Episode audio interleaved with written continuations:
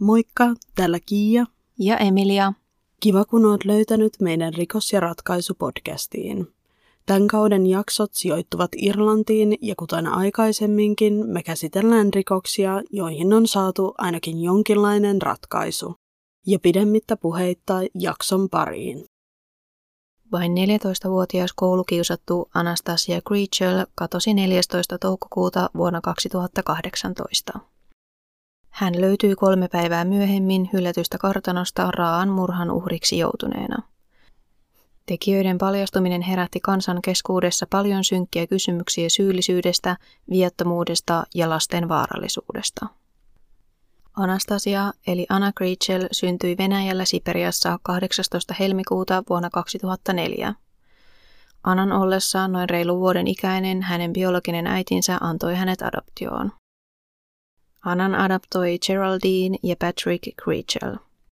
Adoptioäiti Geraldine on alun perin kotoisin Englannista ja isä Patrick on alun perin kotoisin Ranskasta.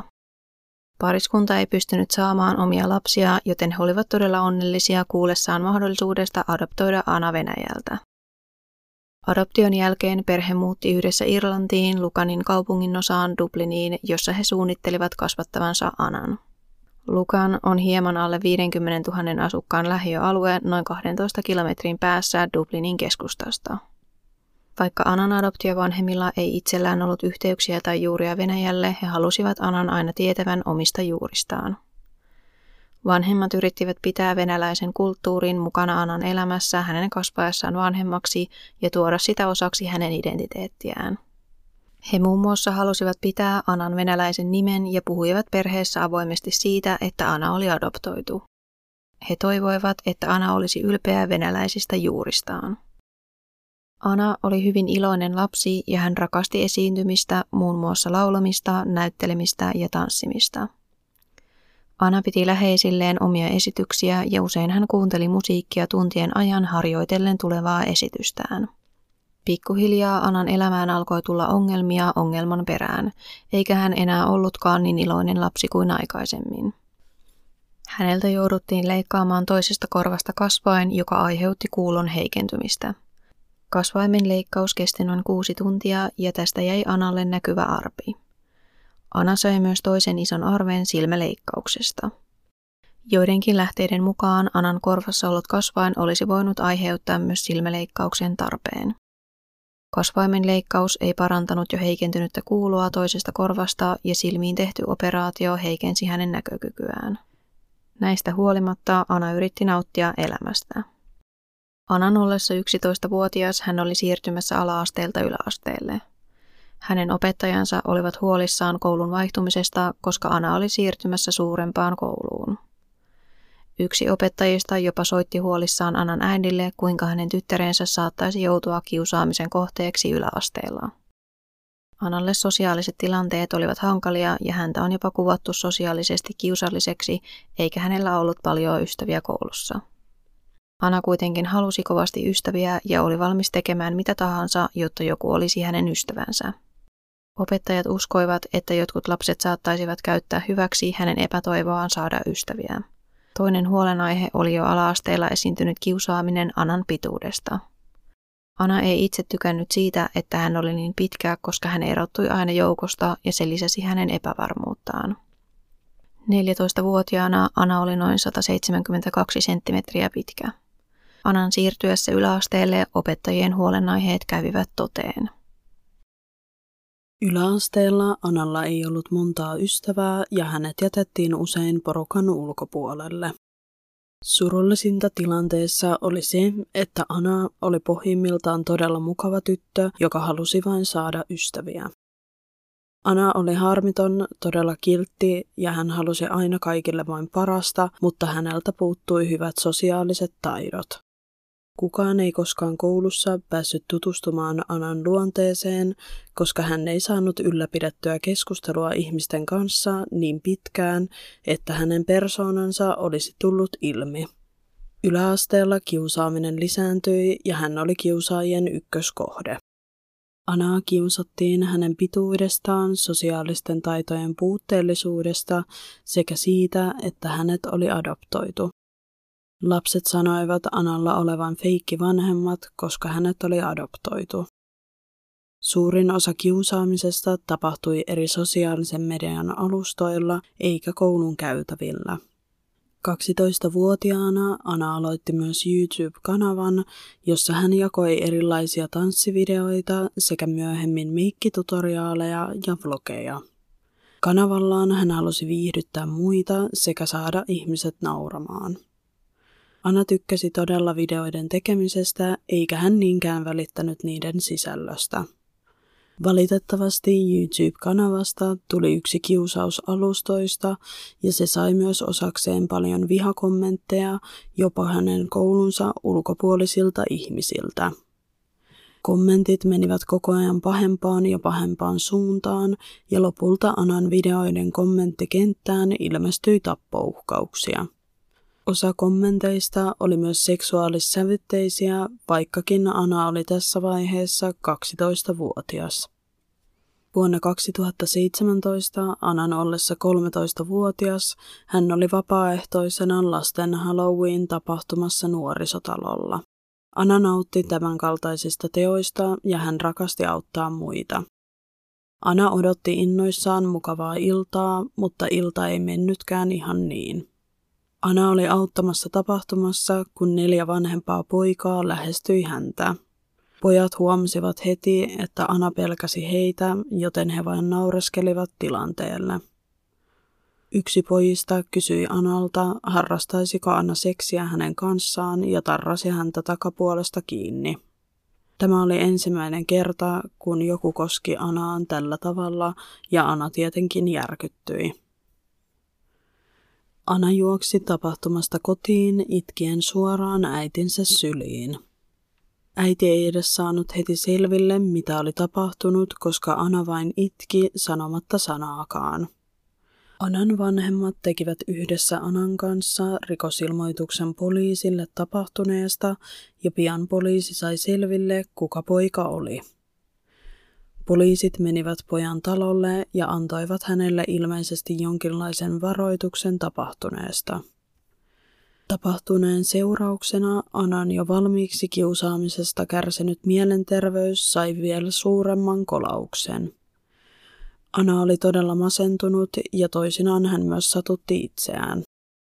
Vanhempien saadessa tietää tästä he yrittivät saada Analle kaiken mahdollisen avun ja pääsyn terapeutin puheille. Terapeutin kanssa Analla meni hetki ennen kuin hän pystyi avautumaan asioistaan, koska hänen luonteensa oli niin ujo eikä tuntemattomille puhuminen ollut hänelle helppoa. Terapeutti oli todella huolissaan siitä, että Analla ei ollut ystäviä, koska se tuntui olevan suurimman osan ongelmien juuri syy. Anan ainoat ystävät olivat hänen serkkunsa, jotka kävivät eri koulua, eli hänellä ei ollut yhtäkään koulukaveria. Isän hakiessa Anan koulusta hän näki, kuinka muut tytöt olivat omissa porukoissaan ja juttelivat ja naureskelivat, kun taas hänen oma tyttärensä käveli yksin katse maassa ja kuulokkeet korvissa. Isä uskoi, että muut lapset eivät vain ymmärtäneet Anaa ja että jostain syystä lapset pitivät Anaa kummallisena. Lisäksi Ana halusi kuulua joukkoon jopa niin pahasti, että teki feikkiprofiilin, jolla haukkui itseään muiden mukana netissä. Tällä hän halusi tuntea yhteenkuuluvuuden tunnetta muiden kanssa.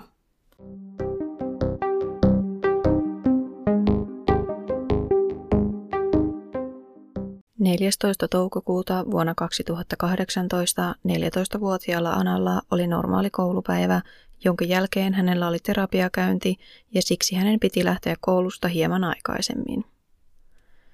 Tätä varten äiti oli antanut aamulla lupalapun ja suukon tyttärensä otsalle, kun Ana oli lähdössä kohti koulua. Ana meni normaalisti kävellen kouluun ja kävi tunneilla ennen terapiaa. Kaikki oli normaalisti tässä kohtaa ja kotiin palattuaan Anna teki itselleen välipalaa ja soitti äidilleen.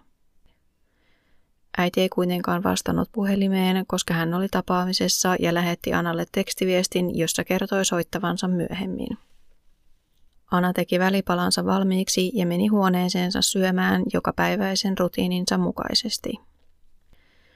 Juuri ennen kuin kello oli viisi iltapäivällä, joku koputti heidän ovelleen ja Anan isä meni avaamaan oven. Oven takana oli nuori poika, joka oli noin Anan ikäinen. Isä kysyi pojan nimeä ja huusi Analle, että poika odottaa häntä ovella. Kyseisestä pojasta käytetään jaksossa nimeä poika B, koska hänen nimeään ei ole annettu julkisuuteen. Ana oli hyvin yllättynyt ja ihmetteli, miksi poika B oli hänen ovellaan.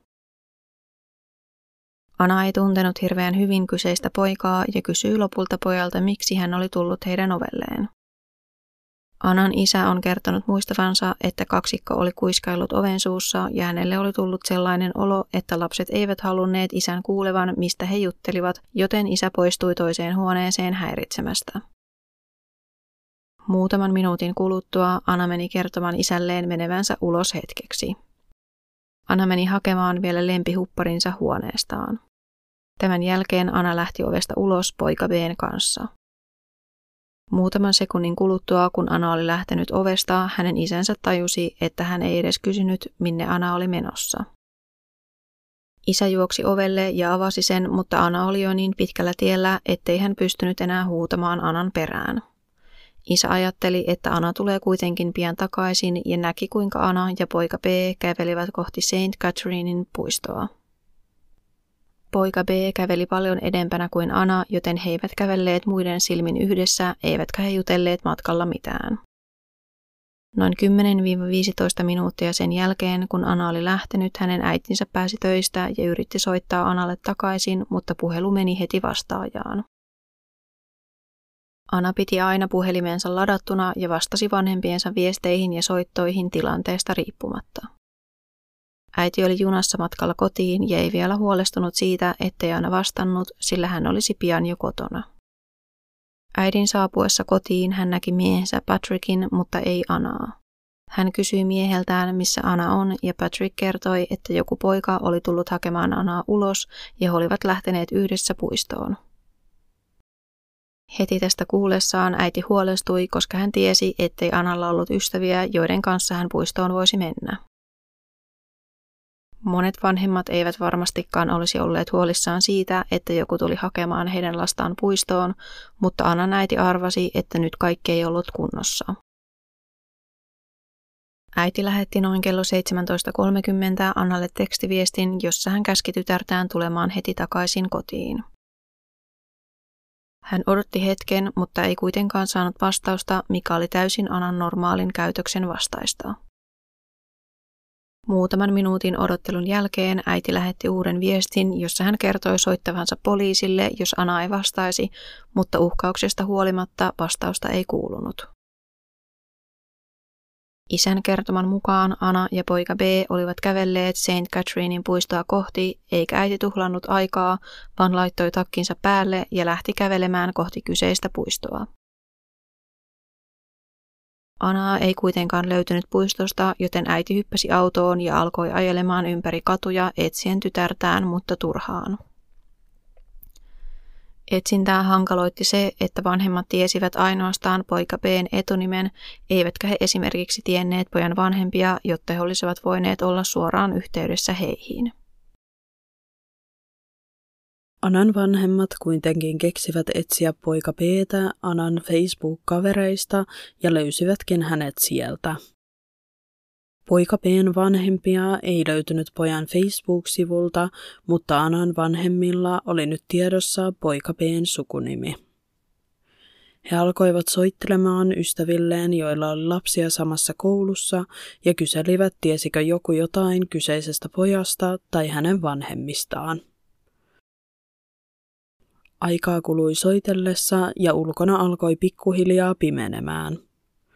Kello oli tässä vaiheessa jo yhdeksän illalla ja Ana ei koskaan ollut näin myöhään ulkona ja jättänyt vastaamatta vanhempiensa viesteihin.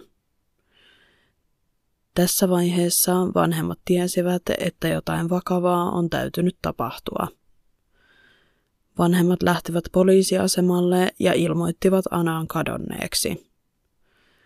Poliisi otti Anan katoamisen vakavasti hänen aikaisempien itsetuhoisten ajatustensa sekä mielenterveysongelmiensa vuoksi, vaikka näiden asioiden ei uskottu olevan katoamisen syynä. Poliisit tiesivät, että heidän paras vihjeensä oli poika B, jonka matkaan Ana oli lähtenyt.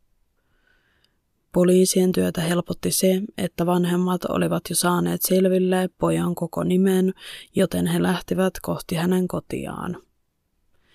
Poika B oli tuolloin 13-vuotias eli vuoden nuorempi kuin Ana. Poliisien saapuessa poikapeen kotiovelle he selittivät vanhemmille, miksi olivat tulleet sinne, kertoen heille, että 14-vuotias tyttö on kadonnut ja heidän poikansa on viimeinen, joka on nähty tytön seurassa. Poika B oli tässä vaiheessa suurin vihje, mitä poliiseilla oli Anan katoamiseen liittyen ja onneksi poika sattui olemaan kotona. Poliisit kuulustelivat poika Peltä, tiesikö hän missä Ana on ja mitä he olivat tehneet Anan katoamisen aikaan. Poika P kertoi, että hänellä ei ollut mitään tietoa, missä Ana voisi olla, ja sen, että he olivat puistossa alle tunnin ajan, ja hän oli poistunut puistosta noin kello 17.40 omaan kotiinsa tekemään kotitehtäviä. Poliisin tutkinta oli tässä kohtaa jämähtänyt paikoilleen, koska poika P:n kertomuksesta ei ollut paljoa apua. Seuraavana aamuna, kun oli kulunut melkein 24 tuntia Anan katoamisesta, poliisit kokosivat etsintätiimin, jotka lähtivät etsimään Anaa puistoon. Monet Anan perhetutut sekä sukulaiset osallistuivat etsintöihin. Sukulaiset kiersivät paikkoja, joissa Ana tykkäsi olla, ja osa soitteli läpi kaikkia mahdollisia johtolankoja, jotka voisivat auttaa selvittämään, missä Ana on. Kaikki, kenelle he soittivat, sanoivat samaa. Ana ei ollut ollut heihin yhteydessä, eivätkä he olleet nähneet häntä. Poliisin mielestä poika Peetä tulisi kuulustella uudestaan vielä etsintöjen toisena päivänä ja he menivätkin uudestaan hänen kotiinsa. Ensimmäisellä kerralla, kun poliisi kuulusteli poika Peetä, hän oli ollut todella hermostunut ja poliiseille oli jäänyt sellainen kuva, että hän ei kertonut kaikkea. Tällä kertaa poliisit saivat paljon enemmän irti poika P:n kuulusteluista, koska poika P kertoi, miksi hän oli mennyt tapaamaan Anaa tuona iltana. Poika B kertoi, että hän oli tehnyt palveluksen pojalle, jota ei ole myöskään nimetty, ja hänestä käytämme nimeä poika A. Poika B kertoi, että Ana oli todella ihastunut poika Ahan, mutta tunne ei ilmeisesti ollut monemmin puoleinen. Poika B oli hakenut Anan puistoon, jotta poika A voisi kertoa hänelle, ettei hän ollut kiinnostunut Anasta romanttisessa mielessä. Poika B kertoi, että hän oli lähtenyt pois puistosta heti kun oli vienyt Anan poika Aan luokse, jotta poika A ja Ana voisivat keskustella rauhassa. Tässä vaiheessa tarinassa pysyi samana se, että poika B oli poistunut paikalta kotiin tekemään kotitehtäviään, eikä hän tämän takia tiennyt, mitä Analle oli tapahtunut. Poliisi pyysi, että poika P näyttäisi heille reitin, jonka hän oli kulkenut Anan kanssa puistossa. Poika B johdatti poliisit puiston läpi penkille, johon hänen mukaansa Ana ja poika A jäivät kahden. Ikävä kyllä, tällä alueella puistossa ei ollut valvontakameroita, joten poika P:n tarinaa ei voitu todentaa valvontakuvamateriaalilla. Nyt poliisit kuitenkin tiesivät, että tapaukseen liittyi toinenkin poika, poika A. Poikien ei vielä epäilty liittyvän Anan katoamiseen, vaan heitä kuulusteltiin sen takia, koska he olivat viimeiset henkilöt, jotka olivat nähneet Anan. Mutta kuka olisi voinut uskoa, mitä hirveyksiä kaksi 13-vuotiaista poikaa olivat Analle tehneet?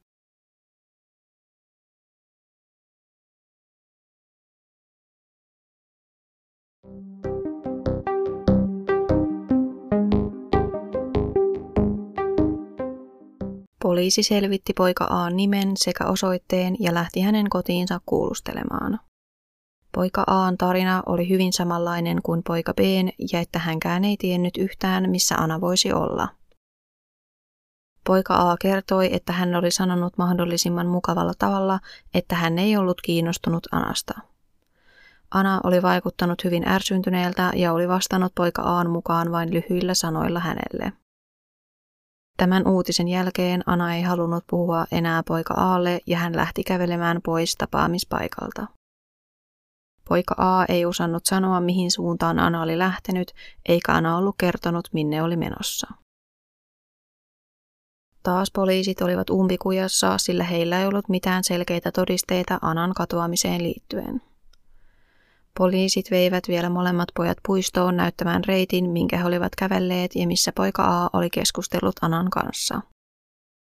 Poika B, joka oli jo edellisenä päivänä näyttänyt reitin, käveli tällä kertaa eri reittiä.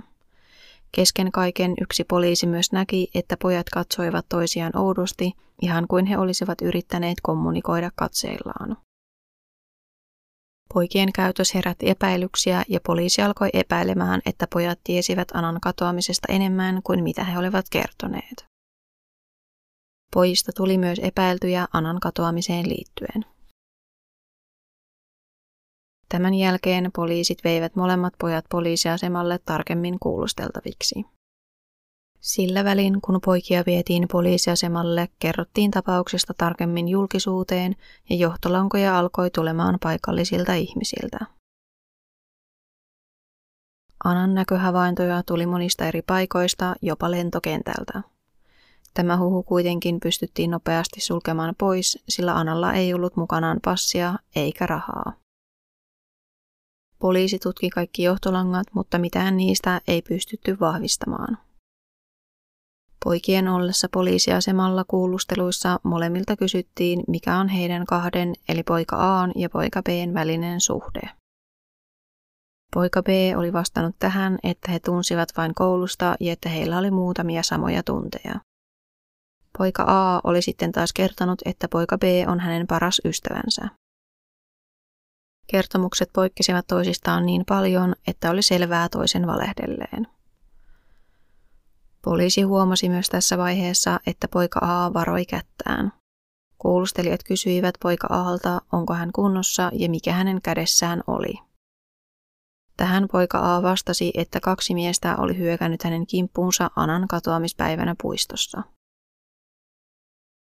Tähän suhtauduttiin skeptisesti, mutta näiden kahden miehen henkilöllisyydet yritettiin kuitenkin saada selville. Olisi aika erikoista, että kaksi miestä olisi hyökännyt 13-vuotiaan pojan kimppuun ilman syytä puistossa. Todenmukaisempi vaihtoehto oli, että poika A ei halunnut kertoa totuutta ja siksi hän keksi tämän tarinan. Poliisi kuulusteli poika Aata erikseen pelkästään hyökkäyksestä ja poika A kertoi, ettei hän tuntenut miehiä, jotka hyökkäsivät hänen kimppuunsa. Hän ei tiennyt heistä mitään, mutta kertoi poliisille, että oli saanut nujerrettua molemmat miehet ja oli potkinut maassa makaavia miehiä päähän. Tässä vaiheessa oli jo selvää, ettei poika A puhunut totta, mutta piirtäjä teki kuitenkin hahmotelman miehistä. Tämä hahmotelma julkaistiin mediassa ja sitä verrattiin puiston sisäänkäynneillä olleisiin valvontakameroissa näkyviin henkilöihin. Miehiä ei vain tuntunut löytyvän. Poliisi halusi myös tutkia poika Aan kengät, sillä jos hän oli sanojensa mukaan potkinut miehiä päähän, niissä voisi olla DNAta hyökkääjistä. Kengistä ei kuitenkaan löytynyt mitään viitteitä hyökkääjistä. Poika Aan ja poika Bn vaatteet Anan katoamispäivältä otettiin talteen, vaikka poikien vanhemmat olivat jo ne ehtineet pesemään.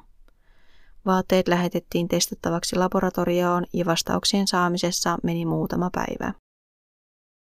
Anan etsinnät jatkuivat edelleen ja hänen katoamisestaan oli tässä vaiheessa kulunut jo kolme päivää. Anasta ei ollut edelleenkään kuulunut mitään ja suurin pelko oli se, ettei Anaa löydettäisi enää elossa. Tutkinnan suunta muuttui tässä vaiheessa ja etsijätiimit alkoivat etsimään ruumista pelloilta ja vesialueelta. Maaliskuun 17. päivä, eli kolme päivää katoamisen jälkeen, etsinnöissä tuli vastaan hylätty kartano, jota ei oltu vielä tutkittu. Kartano oli nimeltään Glenwood House ja se oli 1700-luvulla rakennettu kartano, joka oli ollut pitkään hylättynä. Kartanon katto oli romahtanut ja se oli kärsinyt tulipalosta eikä kukaan ollut asunut siellä satoihin vuosiin. Kartano oli yleinen kokoontumispaikka nuorille ja sinne mentiin ainakin löytyneiden kondomikääreiden mukaan harrastamaan seksiä. Lisäksi nuoret järjestivät siellä juhlia, joissa käytettiin alkoholia ja huumeita. Me laitetaan tästä kartanosta vielä kuva meidän sosiaalisen median kanaville. Poliisille paikka oli tuttu, koska heidät soitettiin usein paikalle juhlien aikaan ja he tiesivät tarkkaan, mitä nuoret siellä tekivät. Poliisien mennessä sisälle kartanoon se näytti samalta kuin aina ennenkin, graffitteja seinillä ja lasipulloja pitkin poikin. Kartanossa oli hankala nähdä mitään, sillä sen ikkunat oli murrattu kiinni, eikä sisälle tullut juuri ollenkaan valoa edes päivällä. Poliisi kävi jokaisen huoneen läpi yksi kerrallaan ja alakerrasta ei löytynyt jälkeäkään Anasta, joten poliisit siirtyivät yläkertaan. Yksi huoneista oli yhtä pimeä kuin kaikki muutkin huoneet, mutta huoneessa oli vahva verenhaju. Poliisi tutki tarkemmin huoneen ja huomasi ikkunan lähellä jotain outoa. He luulivat ensin, että kyseessä oli esimerkiksi mallinukke, mutta näky paljastuikin 14-vuotiaan Anan alastamaksi ruumiiksi. Huoneessa oli suuri verilammikko heti oven edessä ja toinen verilammikko Anan ruumiin ympärillä. Tutkimusten mukaan Anan hyökkääjä hyökkäsi hänen kimppuunsa heti, kun hän meni huoneeseen sisälle. Hyökkäjä siirsi ilmeisesti Anan ikkunan luokseen nähdäkseen, mitä oli tekemässä ikkunan raosta tulevan valon avulla. Tämä oli Anan murhapaikka ja hänen ruumiinsa oli jätetty hylättyyn kartanoon päiviksi, kunnes poliisi viimein löysi sen. Anan kuolin ajaksi arvioitiin noin 45 minuuttia sen jälkeen, kun hän oli lähtenyt kotoaan poika P:n mukaan puistoon. Tämä tarkoitti sitä, että todennäköisesti Ana ei ollut edes nähnyt hänen äitinsä lähettämiä huolestuneita tekstiviestejä. Anan murha oli yksi raaimmista rikoksista alueella lähiaikoina, ja tästä vielä järkyttävämpää teki se, että teon pääepäilyt olivat kaksi 13-vuotiaista poikaa. Poliisille tämä oli aivan uudenlainen tapaus. Ruumiin löytämisen jälkeen poliisit pidättivät poika Aan ja poika Bn epäiltyinä Anan murhasta. Poikia ei voitu pidättää ns. normaalilla tavalla heidän nuoren ikänsä vuoksi. Poikien vanhemmille ilmoitettiin 24 tuntia ennen pidätystä, mistä poikia epäiltiin sekä milloin poliisi tulisi pidättämään pojat. Poliiseilla oli siviilivaatteet päällä, kun he menivät pidättämään pojat, ja he saapuivat paikalle vuokratuilla siviiliautoilla, jotta poikien henkilöllisyyttä pystyttiin suojaamaan. Pojat vietiin kahdelle eri poliisiasemalle kuulusteltaviksi sekä heidät tutkittiin vielä tarkemmin. Pojista otettiin DNA-näytteet ja niitä verrattiin hylätyltä kartanosta löytyneisiin näytteisiin. Anan teepaidasta, joka löytyi hylätyn kartanon lattialta, oli löytynyt siemennestettä ja tätä verrattiin poikiin. Poika B kertoi poliisille kuulusteluissa, että poika A oli kuukausia ennen Anan murhaa kysynyt häneltä, haluaisiko hän tappaa jonkun. Tähän poika B oli kuitenkin vastannut, että ei haluaisi tappaa ketään, ja poika A oli kysynyt, että miksi poika B ei haluaisi tappaa ketään. Poika B oli vastannut tähän hämmentyneenä, että kenet poika A haluaisi tappaa, jolloin hän oli sanonut, että Anan.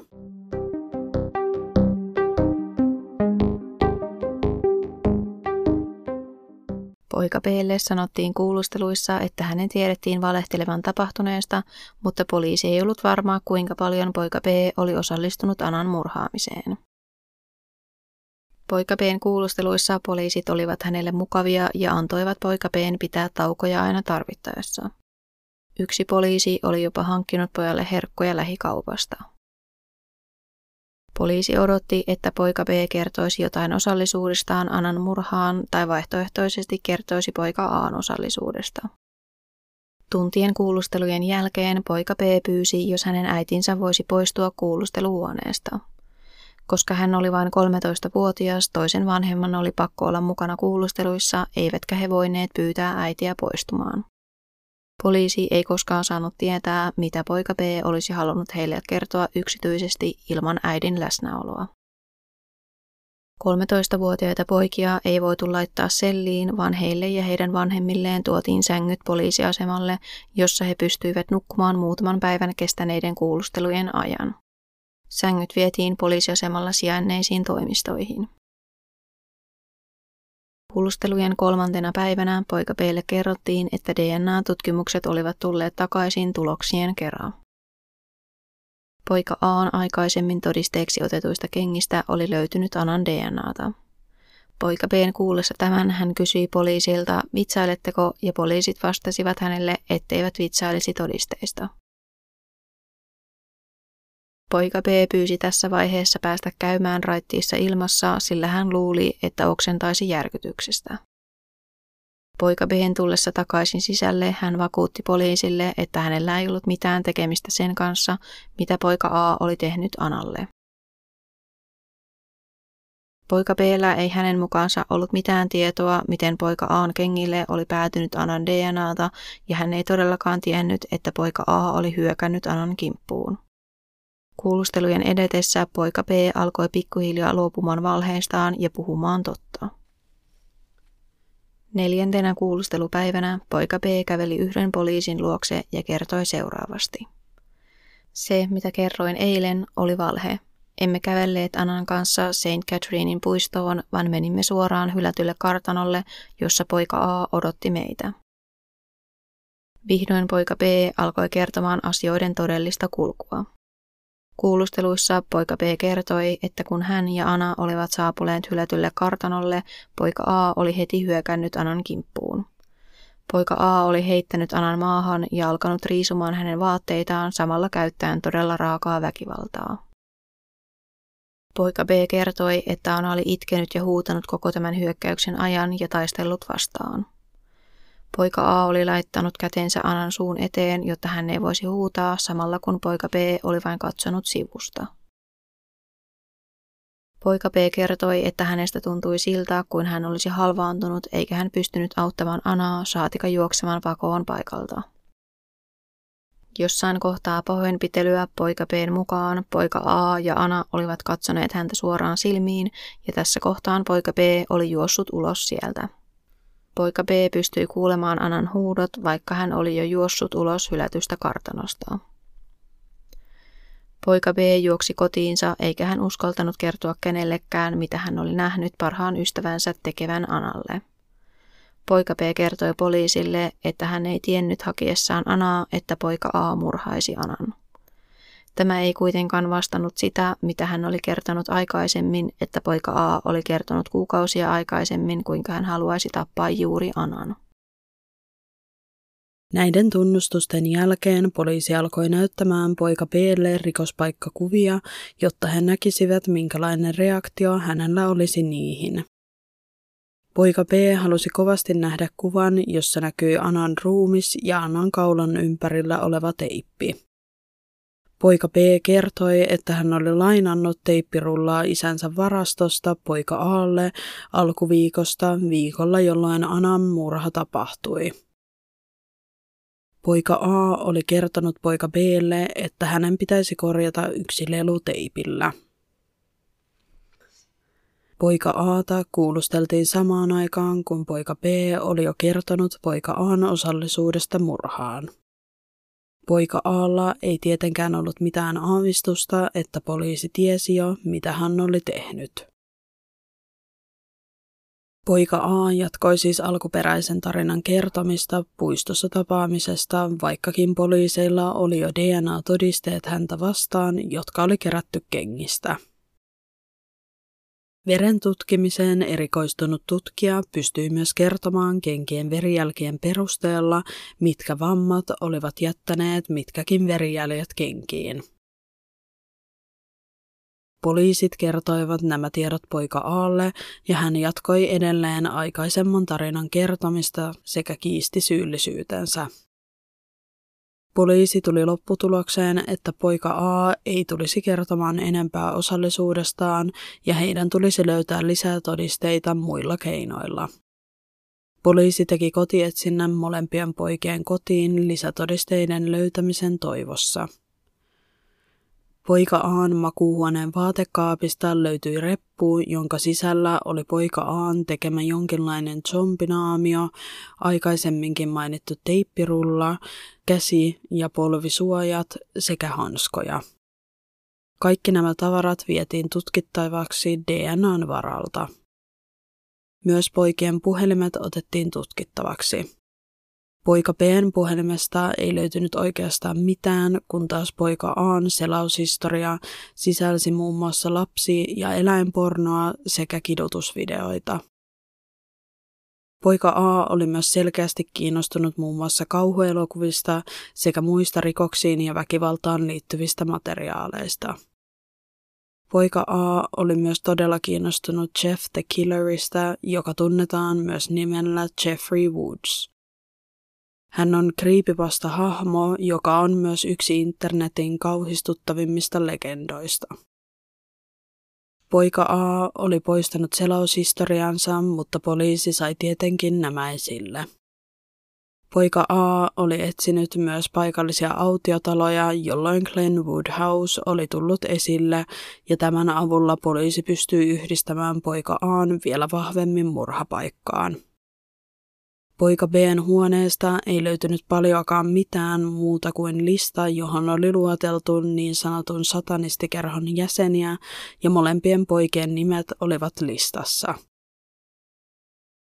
Listan lisäksi paperilla oli sääntöjä, joita jäsenten piti noudattaa, ja näitä oli muun muassa kerhon salassapito sekä ei saanut puhua Jumalasta ainoastaan saatanasta.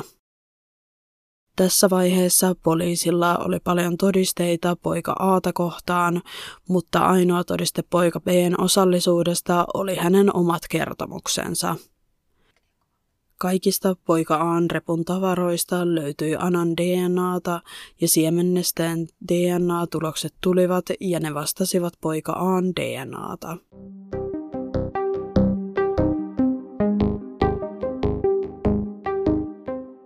Tämän jälkeen poliisit olivat valmiita todisteiden kanssa ja poikia syytettiin Anan murhasta. Pojat olivat tuolloin ja ovat edelleenkin nuorimmat henkilöt, joita on syytetty murhasta koko Irlannin historian aikana. Poikien nuoren iän vuoksi oikeudenkäynnissä oli paljon mukauttamista ja muun muassa poikien vanhemmat saivat istua oikeussalissa heidän vieressään. Myös kaikki viranomaiset olivat siviilivaatteessa, jotta tämä ei säikäyttäisi poikia murhaoikeudenkäynnin aikana. Oikeudenkäynnissä pojat pitivät äitiensä käsistä kiinni ja tämä kuvaa sitä, kuinka nuoria pojat oikeasti olivat. Oikeudenkäynti pyrittiin pitämään medialta salassa, jotta poikien henkilöllisyys ei vuotaisi julkisuuteen. Pojat muun muassa menivät oikeussaliin takaovien kautta yleisöltä piilossa ja paikalla sai olla ainoastaan valikoidut median edustajat. Poika Aan kohdalla syyllisyys oli jo vahvasti todistettu, mutta poika Bn syyllisyydestä ei ollut niin vahvaa näyttöä, vaan ainoastaan hänen omat kertomuksensa. Monissa lähteissä ihmeteltiin, miksi poika b syytettiin murhasta, vaikkakaan hän ei Anaa omien sanojensa mukaan murhannut. Ensimmäisten päivien aikana tärkeimmäksi todisteeksi osoittautui oikeudenkäynnissä poika Aan tunnustus siitä, että hän oli murhannut Anan. Hän oli kertonut kaikki tapauksen yksityiskohdat psykiatrilleen. Poika A oli käyttänyt pahoinpitelyyn muun muassa lautaa, jossa oli nauloja kiinni sekä tiiltä. Ruumiinavauksessa Anan ruumiista löydettiin yli 50 erilaista vammaa. Muun muassa hänen kasvonsa olivat mustelmilla ja viiltohaavoilla, joista pisin oli yli 11 senttimetriä pitkä. Päänahassa oli epäsäännöllisiä viiltoja nauloista. Silmäkuopan, leuvan, poskiluun ja kaulan rustossa oli murtumia. Käsissä ja jaloissa oli puolustautumisesta tulleita vammoja. Hänen silmäluomiensa takana oli sisäistä verenvuotoa, joka oli tullut hapen puutteesta. Ruumiin avauksessa kävi myös ilmi, että Ana oli käytetty seksuaalisesti hyväksi ja häpyluun ympärillä oli mustelmia. Ruumiin päälle oli jätetty roskia ja sen päälle oli ehtinyt laskeutua pölyä ennen sen löytymistä. Oikeudenkäynti sai päätöksen 5. marraskuuta vuonna 2019. Poika A sai Anan murhasta tuomioksi elinkautisen ja hänen on mahdollista hakea ehdonalaiseen 12 vuoden jälkeen, eli vuonna 2031. Poika B sai tuomioksi 15 vuotta vankeutta ja hänen on mahdollista hakea ehdonalaiseen kahdeksan vuoden jälkeen, eli vuonna 2027. Pojat tulevat saamaan uudet henkilöllisyydet, kun he joskus vapautuvat.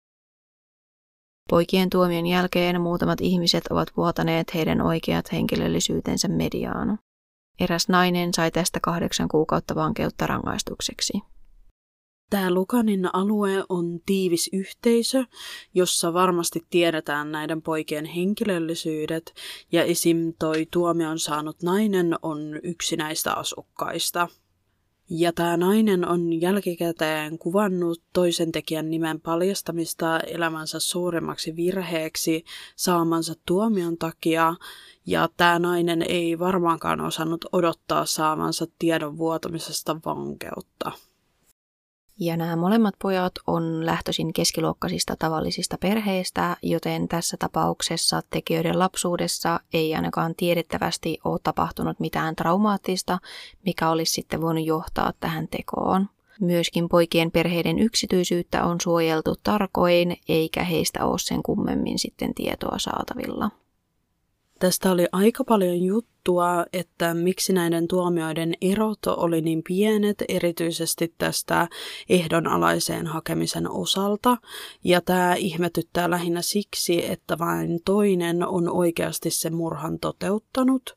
Ja lisäksi ihmetyttää myös se, että miksi poika B on ylipäätään tuomittu murhasta eikä avunannosta koska mitään muita todisteita ei ollut esim. siitä, että hän olisi ollut siellä hylätyssä kartanossa. Näiden poikien nuoruudesta myös muistuttaa se, että ilmeisesti nämä molemmat pojat olivat pyytäneet leekoja kuulusteluihin odottelujen ajaksi, ettei heillä olisi niin tylsää. Ja nämä molemmat pojat suorittavat tuomioitaan Oberstown Children Detention kampuksella ja he saavat siellä myös suoritettua opiskelut ja muutenkin on tarkoitus, että heistä tulisi yhteiskuntakelpoisia ihmisiä vapauduttuaan. Ja vuonna 2020 tämä poika A oli joutunut pahoinpitelyn uhriksi. Ja lisäksi tälleen ihan lisätietona näiden poikien pitäminen tuolla laitoksessa maksaa Irlannin valtiolle 392 000 euroa vuodessa per nenä, eli molempien osalta lähes 800 000 euroa vuodessa. Ja siinä oli tämän päivän jakso. Tämä oli myös Irlantikauden vikajakso ja me palataan uuden kauden kanssa jossain vaiheessa tätä vuotta. Vielä ei osata tarkempaa ajankohtaa sanoa, mutta me ilmoitellaan siitä sosiaalisessa mediassa, joten otathan meidät seurantaan Instagramissa, Facebookissa ja TikTokissa. Kiitos super paljon kaikille kuuntelijoille ja me palataan taas seuraavan kerran uuden rikoksen ja ratkaisun kanssa.